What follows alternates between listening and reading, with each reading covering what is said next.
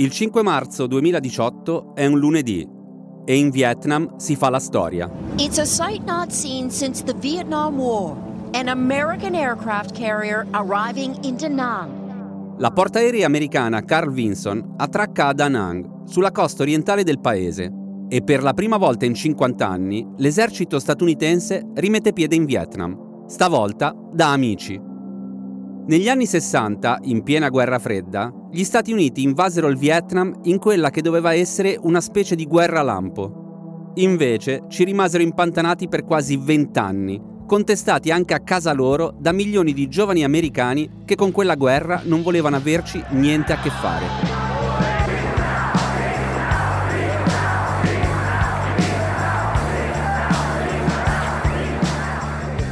La guerra sarà un disastro e Washington è costretta prima a firmare un trattato di pace a Parigi nel 1973, poi, due anni dopo, a fare letteralmente armi e bagagli dal Vietnam e a non metterci piede mai più.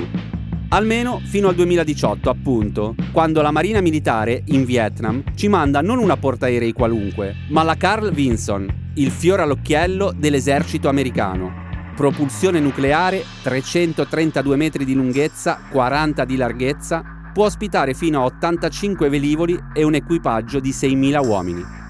Nel 2017, durante un'esercitazione militare congiunta con la Corea del Sud, gli Stati Uniti avevano mandato nel Mar Cinese proprio la Carl Vinson e la Corea del Nord non l'aveva presa bene. Kim Jong-un, il dittatore nordcoreano, aveva detto che la prossima volta il suo esercito, quel grosso animale di metallo, l'avrebbe affondato. Non l'ha fatto, ovviamente, e quando un anno dopo la Carl Vinson è arrivata in Vietnam, le autorità locali l'hanno accolta con tutti gli onori. Perché quel grosso animale metallico, per loro, è un simbolo. Il simbolo di una relazione tra Stati Uniti e Vietnam che ormai si sta consolidando da anni. Il primo novembre 2022 è un martedì e il presidente cinese Xi Jinping sta parlando nella grande sala del popolo di Pechino.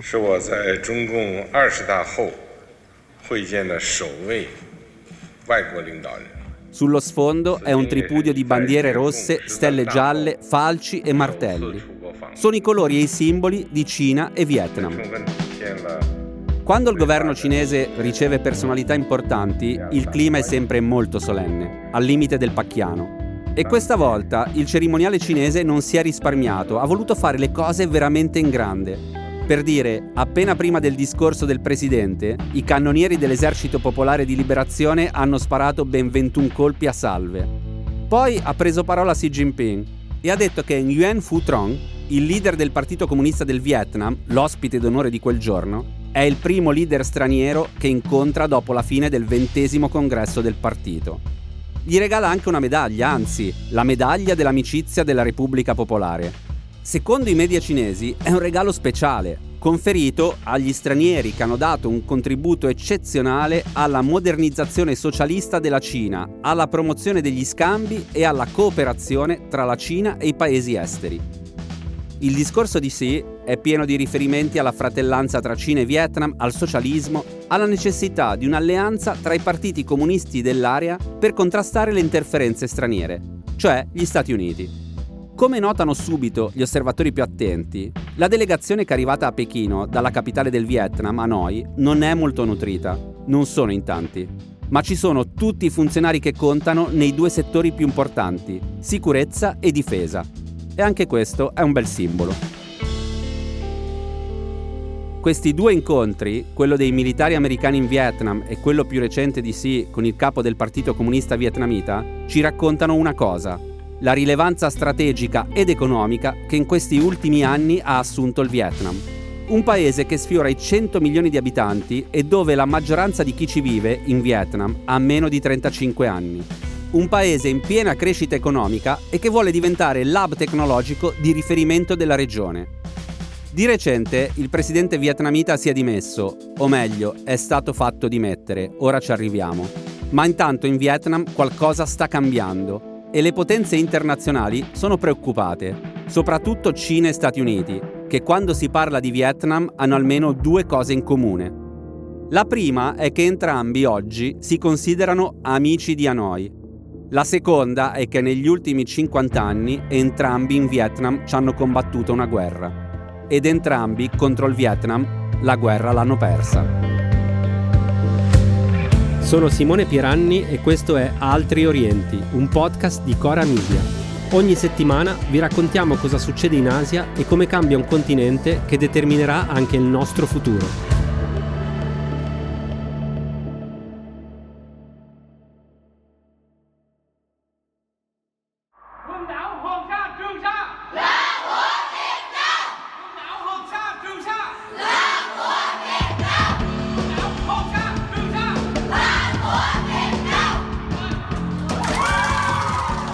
Partiamo da qui. Le voci che avete sentito sono quelle di una trentina di studenti vietnamiti in visita al Museo delle Isole Paracel ad Hanoi. L'insegnante urla Le Isole Paracel e i bambini rispondono appartengono al Vietnam, che è un altro modo per dire che non appartengono alla Cina. Ora immaginatevi un quadrato. Il lato superiore è formato dal sud della Cina e da Taiwan. Un po' più in alto c'è anche il Giappone.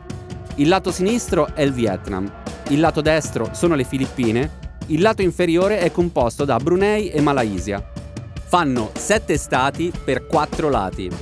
In mezzo a questo quadrato c'è un mare, il Mar Cinese meridionale, e dentro ci sono tantissime isolette, la maggior parte disabitate. Bene, dentro questo quadrato ci passa un terzo del commercio marittimo globale e i fondali sono pieni di risorse naturali e di pesci.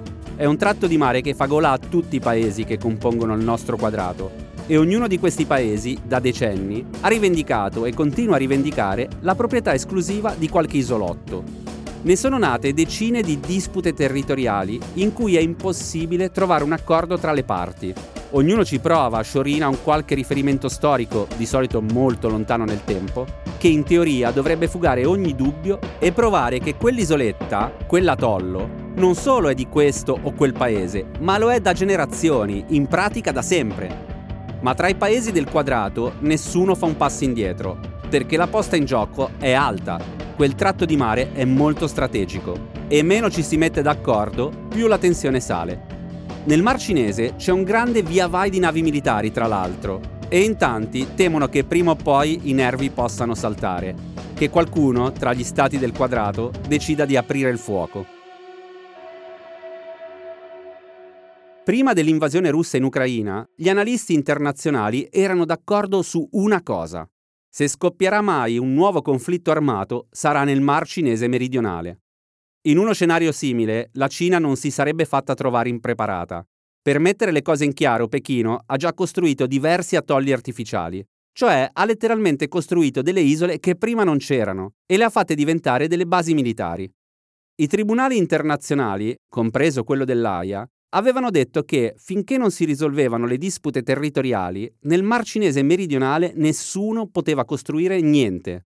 Ma Pechino, come dire, ha fatto finta di niente e si è portata avanti.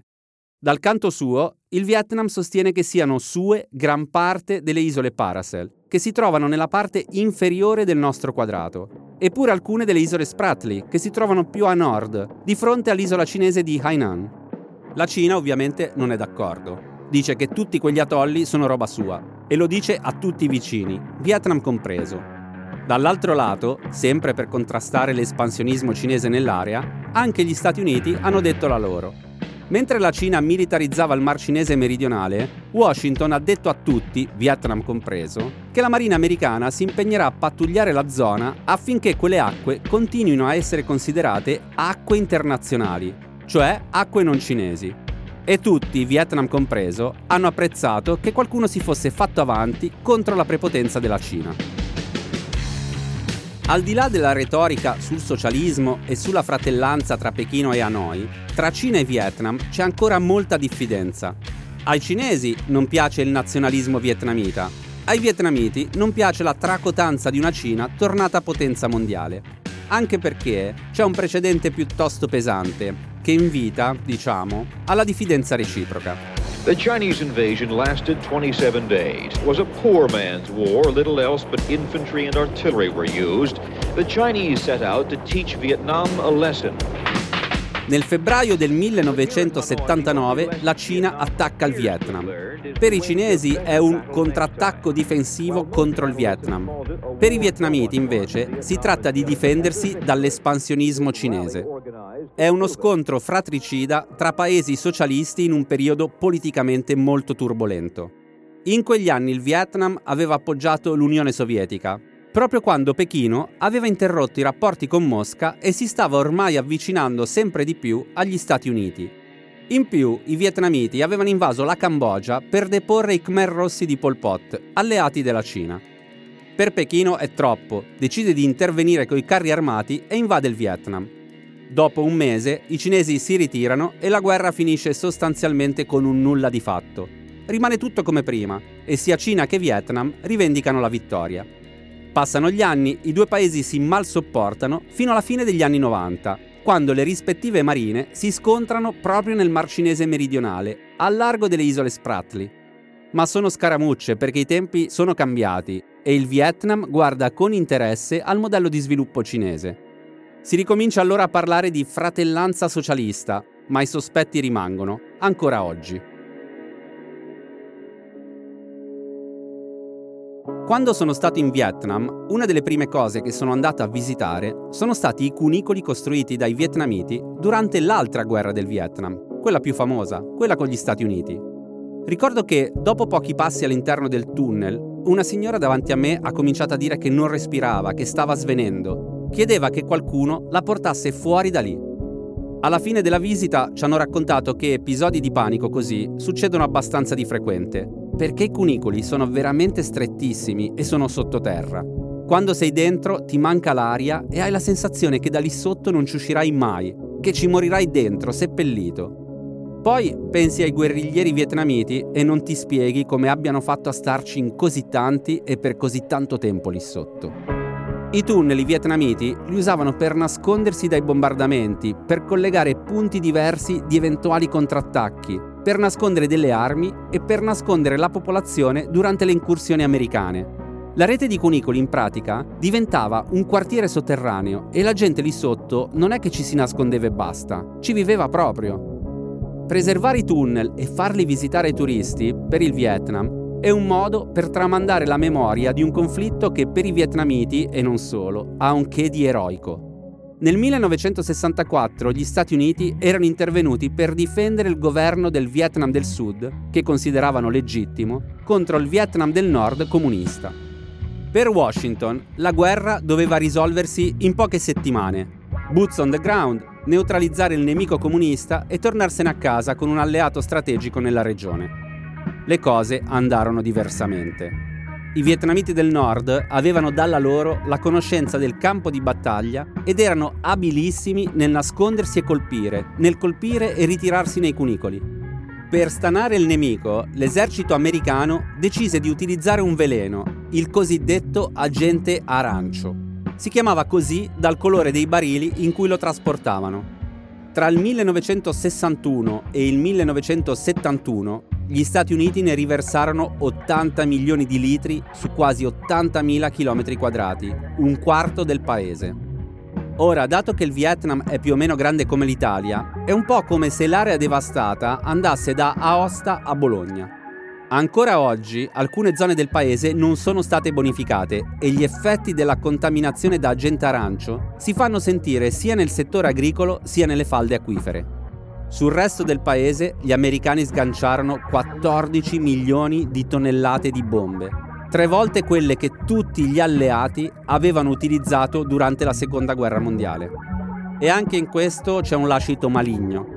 Il 15% del paese è considerato ancora a rischio a causa di ordigni inesplosi.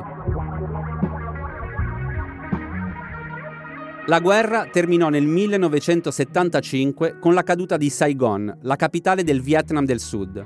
Gli americani furono costretti alla ritirata e il Vietnam finì per riunificarsi sotto il governo comunista del Nord. Ma in termini di vite umane, i costi furono altissimi. In Vietnam morirono 58.000 soldati americani, mentre i morti vietnamiti, tra militari e civili, furono almeno 4 milioni.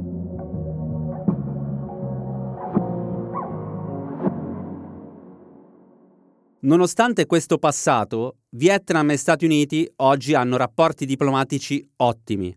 La normalizzazione risale al 1995, quando ripresero anche gli scambi economici che da allora sono cresciuti di 200 volte. Oggi il Vietnam è uno dei principali sponsor degli Stati Uniti nella regione.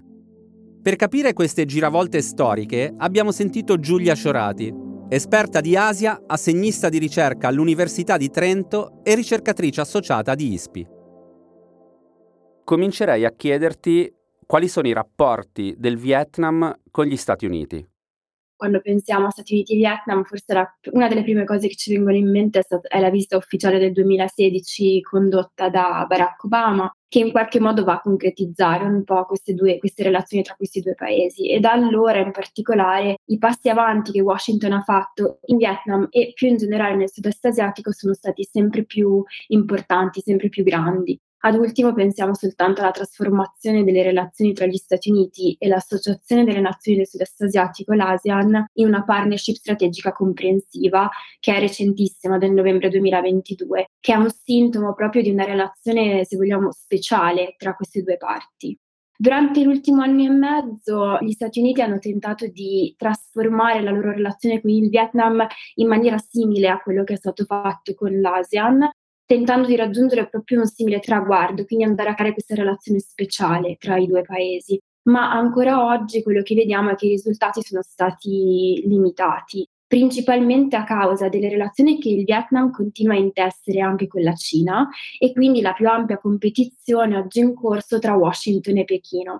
Cioè, nonostante un elemento chiave è che le relazioni tra Washington e Hanoi rimangono a essere positive e Washington continua a essere interessata da una parte dall'economia vietnamita, che è in forte sviluppo, ma anche dalla posizione strategica stessa del paese che si affaccia sul Mar Cinese meridionale. E questa diciamo, variabile del Mar Cinese meridionale è ancora più centrale in qualche modo alle relazioni tra gli Stati Uniti e il Vietnam. Infatti il Vietnam da parte sua ha dimostrato, durante, soprattutto durante tutto il corso della pandemia, di avere obiettivi simili a Washington per quanto concerne proprio il contesto regionale e soprattutto per quanto concerne la libertà di navigazione sul Mar Cinese meridionale. Pensiamo per esempio al fatto che Hanoi è stata tra tutti i paesi del sud-est asiatico particolarmente attiva a supportare il Quad, che è un framework operativo istituito tra Stati Uniti, India, Australia e Giappone e che si occupa proprio della sicurezza nell'Arendo Pacifica questa attitudine molto positiva, molto propositiva del Vietnam all'Indo-Pacifico e alla visione statunitense e giapponese dell'Indo-Pacifico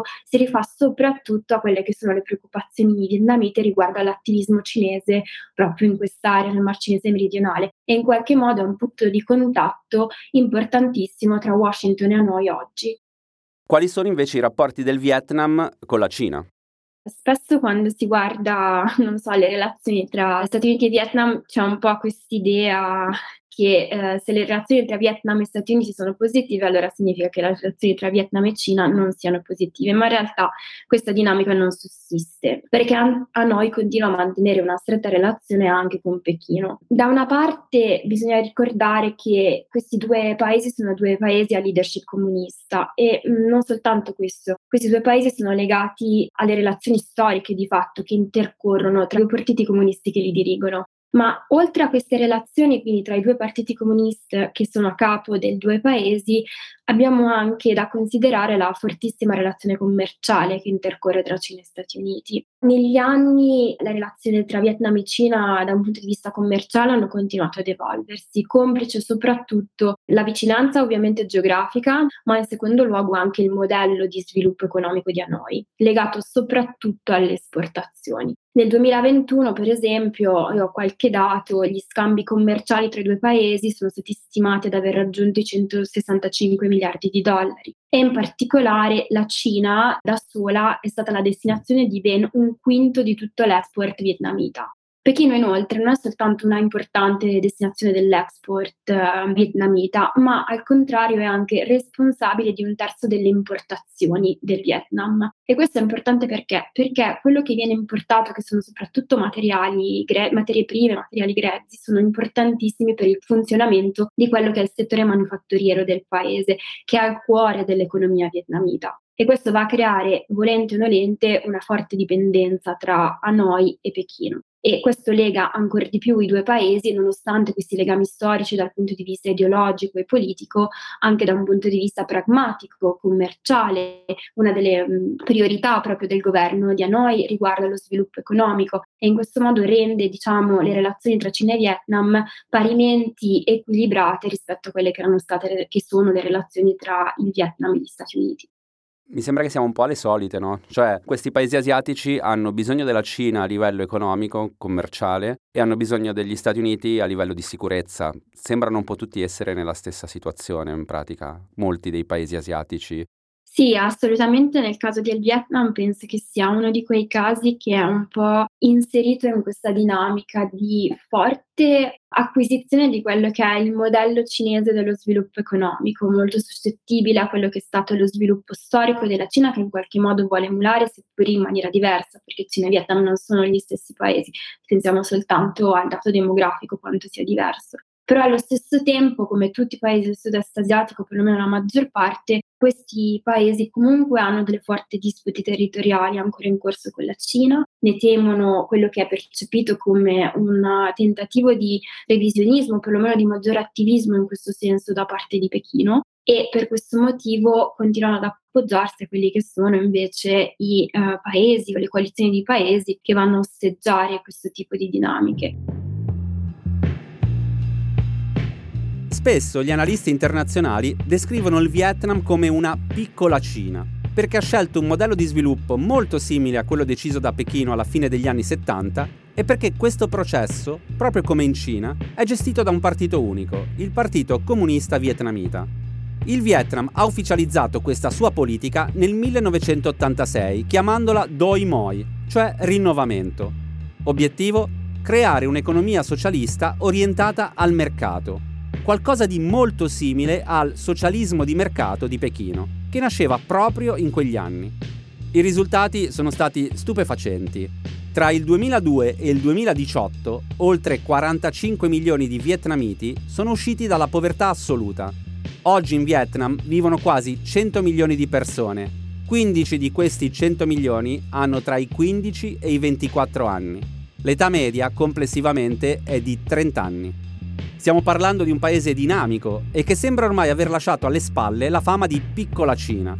Questo non significa che l'attività manifatturiera non sia ancora un motore importante dell'economia, anzi, il Vietnam è probabilmente il paese che più di tutti ha beneficiato dello scontro commerciale tra Cina e Stati Uniti.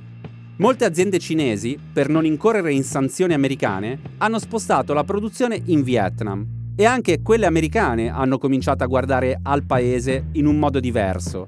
Recentemente, ad esempio, la Apple ha deciso di aprire nuove fabbriche del suo fornitore più fidato, la taiwanese Foxconn, proprio in Vietnam. Secondo i piani, dal prossimo mese di maggio i nuovi impianti vietnamiti saranno operativi e inizieranno a produrre MacBook. Oltre alle fabbriche, nel mirino del Vietnam c'è anche il settore terziario, cioè servizi, turismo e tecnologia. Il piano del Partito Comunista Vietnamita è fare del paese l'incubatore di start-up tecnologiche più importante del sud-est asiatico. E per sbaragliare la concorrenza, il governo garantisce a chi vuole investire in Vietnam delle condizioni estremamente vantaggiose. Ad esempio, il governo ha già realizzato diversi parchi tecnologici, cioè delle zone economiche speciali dedicate allo sviluppo di start-up. Le aziende straniere che vogliono aprire un ufficio dentro questi parchi, l'affitto non lo devono pagare. I soldi ce li mette il Vietnam. Ma soprattutto, le società straniere che vogliono aprire in Vietnam possono farlo mantenendo la proprietà al 100%, senza bisogno di formare joint venture o trovare partner d'affari locali. Ciliegina sulla torta, benefici fiscali per tutte le start-up siano e-commerce, fintech, intelligenza artificiale, informatica, tecnologia alimentare. Voi iniziate a lavorare e a creare posti di lavoro. Alle tasse poi ci pensiamo più avanti. Il tutto per ora sembra funzionare alla grande. Solo tra il 2016 e il 2019 il capitale investito nelle start-up tecnologiche è aumentato di 8 volte e nel 2020, prima della pandemia, il settore dei servizi online cresceva del 16% entro il 2030 dovrebbe raggiungere un giro d'affari da 220 miliardi di dollari. Nelle ultime settimane, a livello politico, in Vietnam è successo qualcosa di rilevante. Il 17 gennaio il presidente del paese, Nguyen Xuan Phuc, si è dimesso. La decisione è stata discussa e approvata dal Comitato Centrale del Partito Comunista e dal Parlamento ed è un unicum nella storia del Vietnam. È la prima volta che un membro della leadership del partito si dimette prima della scadenza del suo mandato. Il dato interessante è che il presidente era stato accusato di comportamenti illeciti durante la pandemia. I capi d'accusa sono piuttosto vaghi, ma probabilmente si tratta di corruzione. E considerando come vanno di solito le cose nella regione, dove i colpi di Stato e le dittature militari al potere sono abbastanza la norma, in Vietnam è successo qualcosa di diverso. Una sorta di rigenerazione politica gestita internamente e senza troppi schiamazzi dal Partito Comunista. Cioè il presidente, assieme ad altri membri di peso dell'esecutivo, non è stato portato alla gogna pubblica, ma gentilmente invitato ad andare in pensione, per preservare quella stabilità politica e sociale che tanto piace agli alleati e agli investitori stranieri.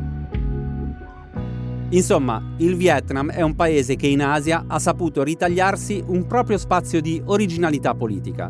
Sa che per continuare a crescere serve una struttura interna meno parassitaria e il ricambio della classe dirigente lo sta facendo proprio il partito, senza purghe o regolamenti di conti interni violenti. E sa anche che appoggiarsi troppo solo alla Cina o solo agli Stati Uniti può essere rischioso e quindi non solo diversifica, ma interpreta alla perfezione la multipolarità della geopolitica mondiale. Amici di tutti, nemici di nessuno. A venerdì prossimo!